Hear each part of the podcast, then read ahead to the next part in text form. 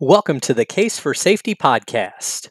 Our conversations with safety experts aim to share ideas and insights you can use to help your organization benefit from efforts to improve worker safety and health. I'm your host, Scott Fowler. Fall protection equipment serves an important role in protecting workers at height. A key to keeping workers safe is inspecting that equipment prior to you to ensure that it is in proper working order. Here with me to discuss the steps you can take to help ensure fall protection equipment is safe for your workers when operating at height is Marjorie Anderson. Marjorie is a certified safety professional with 25 years of safety experience, including training, construction safety, design review, and hazard communication. Marjorie, welcome. Thank you so much for being here. Thank you. Happy to be here.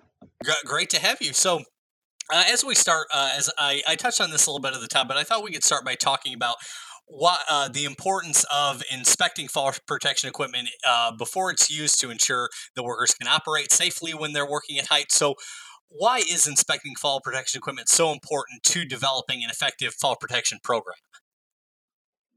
I would say um, it's it's not just important; it is key.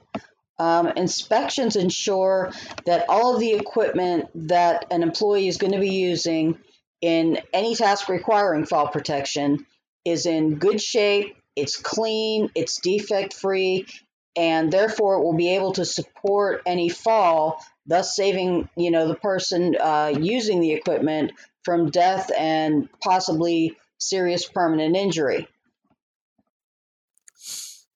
Okay, great. That's uh, some some really good points. Now, I thought to, to kind of lay a little more of the groundwork.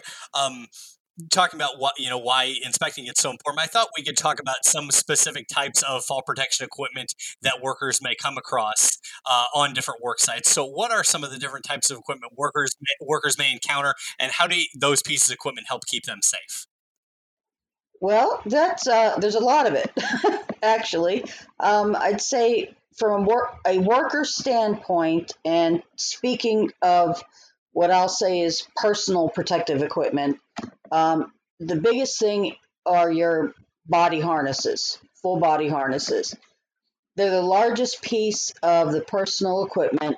Uh, they're worn such that there are D rings positioned in such a way as to provide the best and least injurious impact to the body of a user should they go through a fall. They'll connect via the D rings on the harnesses to lifelines, discrete anchorages, or other fall protection systems. And it is important to note that the harness must be fitted to the user in order to provide certain and maximum protection. Um, ordering straight from a catalog is not a good idea, and most vendors should be willing to come on site to fit employees so that they get the proper protection. Um, and as I just mentioned, D rings. Uh, you find these D rings on these body harnesses. They can be uh, a D ring on the dorsal side um, between your shoulder blades on your back. Uh, they can be on the front uh, next to your sternum, or they can actually be on the sides for what are called positioning systems. So, what used to commonly be used in, as opposed to D rings are things more like eye bolts that are used for rigging. Um, these are not good. They will not allow the capacity for the fall, 5,000 pounds, to be maintained along the entire um, ring of the eye. So a D ring, what they have found is much, much safer because that 5,000 pounds uh, load capacity can be maintained along that entire arch as a person is moving around and the position of the lanyard may change. Let's see, uh, snap hooks. Uh, snap hooks are simply a means of connecting to a fall protection system. Uh, they must be locking to prevent lanyards and ropes from rolling out of the clip that allows the snap hook to connect. And these, like D rings, have also have to have a 5,000 pound load capacity. Uh, another big part are lanyards. Lanyards are means by which the user can, can connect their harness to the fall protection system, whether that be a horizontal lifeline, a vertical lifeline, or a track system or a discrete anchorage. Lanyards can be a variety of lengths, although six feet appears to be the most common. Uh, we've actually found that if you want something longer or shorter, you have to specifically search for that because not all vendors will carry them. Um, it's important to know what your users will be doing and where they need to access when choosing the proper length of the lanyard. These also must have a 5,000 pound load capacity. These are also more easily damaged through abrasion when used on uh, stone or other rough materials, rough surfaces. So it's important to have some protection laid over the leading edge when personnel are not working directly on the roof or other elevated platform when they're working over that leading edge. Now, from a system standpoint, uh, what they would encounter are lifelines, both horizontal and vertical. Horizontal lifelines are such as wire rope that feed through anchorage installed on surfaces that can support either a 5,000 pound load or the design load. Um, and that gets into a nuance in the OSHA standards and what load capacities are required when a system is designed by a qualified engineer. They must be kept taut in order to avoid any kinds of sagging and damage to the lines, and therefore uh, avoid providing an increased fall distance if the person goes over the roof.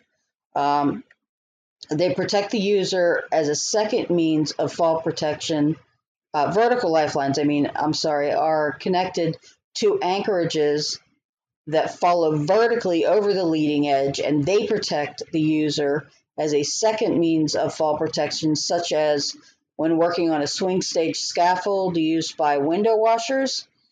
And in the case that the scaffold might fail, the user will be attached to the fall protection still via the vertical lifeline using a rope grab, which grabs when it reaches a certain point and uh, will prevent the user from falling with the scaffold. And the last thing I would mention as far as equipment is um, some of the newer systems that are actually track systems. And these actually some are now available designed to support not simply a person tied back for fall protection, but also a swing stage scaffold at the same time tied to the same system. And don't ask me to explain the engineering behind that, that's not in my expertise. But they're very good systems. They're engineered to provide the dual protection in the sense that the worker is prevented from falling even when the scaffold falls, just like using a vertical lifeline even though they're tied back to that same system. Tracks will also allow more fluid movement for users as they're continuous and they often are engineered with uh, pass through capability to allow a trolley type um, hookup device to move along the track without needing the user to unhook and rehook when they move along a work surface or a roof, thus providing uh, closer to 100% safety protection and more consistent safety and protection for the user. Okay, great. Now, uh, you touched on this uh, a little bit with the last question, but with these uh, different pieces of fall protection equipment, what are the most important things for you know safety professionals and end users to look for in these pieces of equipment before they're used on a work site to ensure that you know once once the worker is, you know is is up on a roof uh, working at height that that piece of equipment is you know going to do what it's supposed to do. Well, first of all, fit if your full body harness does not fit you properly, when you go through that fall, the impact is going to have greater harm on your body. So you want to make sure that it fits properly. And when you're doing an inspection, make sure that when you put it on every time, it is properly fit and you're able to adjust strapping and so forth to make sure that the fit is proper. Uh, you want to worry about compatibility of components. You don't want to necessarily buy your D rings from one vendor or manufacturer, your harness from another, your lanyards from another, and assume that everything's going to work together with a system designed by somebody else. That compatibility can be important just to make sure that they're functioning properly as a system um, because that's how manufacturers design these things is to all that stuff work together. You want to look for damage and wear uh, anything like scratches uh, even minor corrosion or rust dents bulges tears fraying um, wearing away even of information on the tags and equipment anything at all uh, you'd want to look for that because that can mean that your equipment may not provide you the protection that you think it will due to the wear or the damage. Uh, you mm-hmm. want to look for unusual markings. For example, um, writing on lanyards that was not placed there by the manufacturer, out of service tags, anything that indicates a change has been made that will affect the usability of the equipment. Um, for example, um, chemicals are probably one of the the biggest things. If there's a chemical stain of some sort on, say, a lanyard, that's probably something you want to be careful about using because it may not protect you well. You don't know what damage the chemical could have done because you probably don't know what the chemical was. You want to look for cleanliness. That's extremely important. Grit, dirt, soot, uh, again, chemical markings, anything that covers up manufacturer tags or that might interfere with the action of the equipment or that shows it was not stored properly, because all of that can affect the protection factors in the equipment. And finally, the um, manufacturer replacement requirements. Even something that has been sitting in a bag, properly stored, never removed from the original wrapping, will still lose its usefulness over time through aging.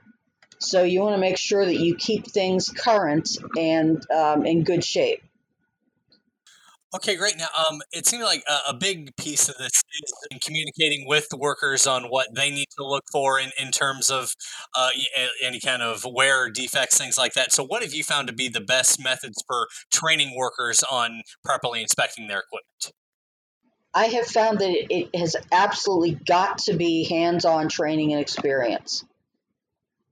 Sitting somebody down with a trainer um, that doesn't do a critique of the user's inspection techniques um, won't assure that the user is trained well because people will miss things if they're reading it themselves or miss things in lectures when they're trying to take notes. If they're doing it hands on, the trainer, by watching them do it, can make sure that they're using a good, thorough technique and it also ensures much better than lecture and reading that the user grasps and understands what they are to do and why so that they don't um, overlook anything when they're alone in the field.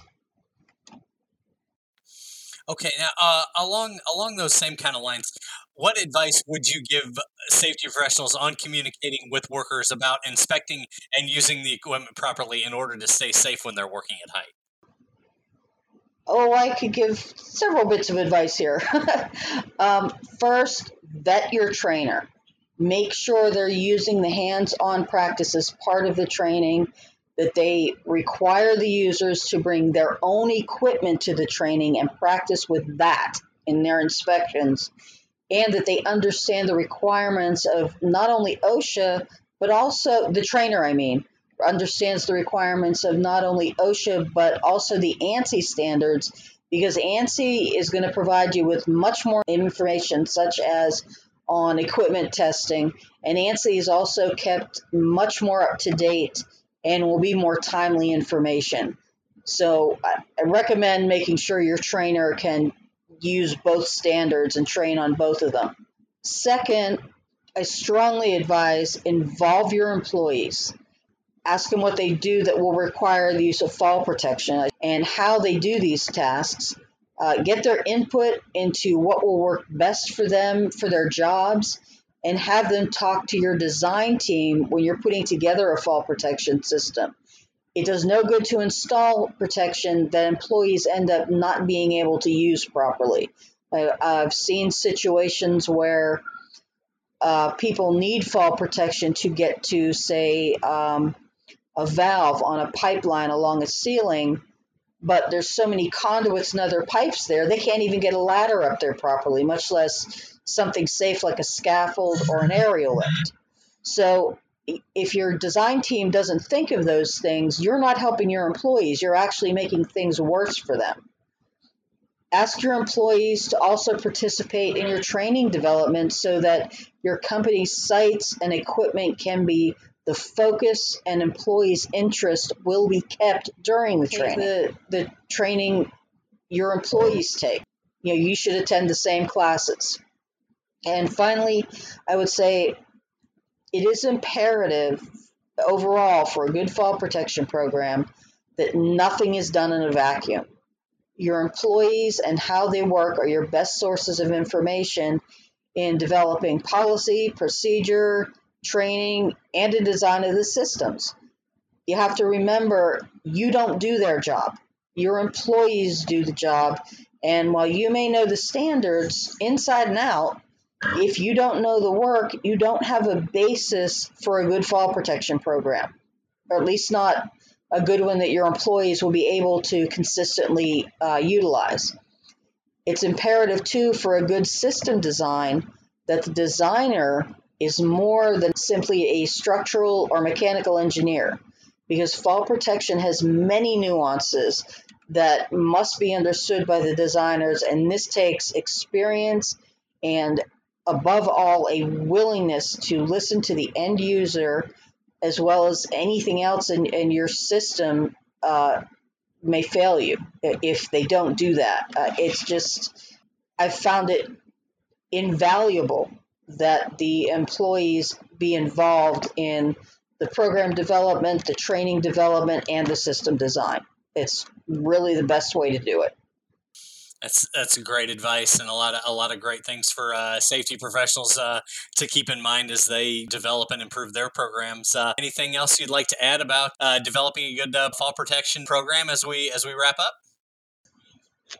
Well, I would actually yes, I'd recommend um, as safety professionals if fall protection is something you need to be concerned with in your workplace, and well, probably most workplaces you will have to be concerned with it keep up on what's happening with the ANSI standards.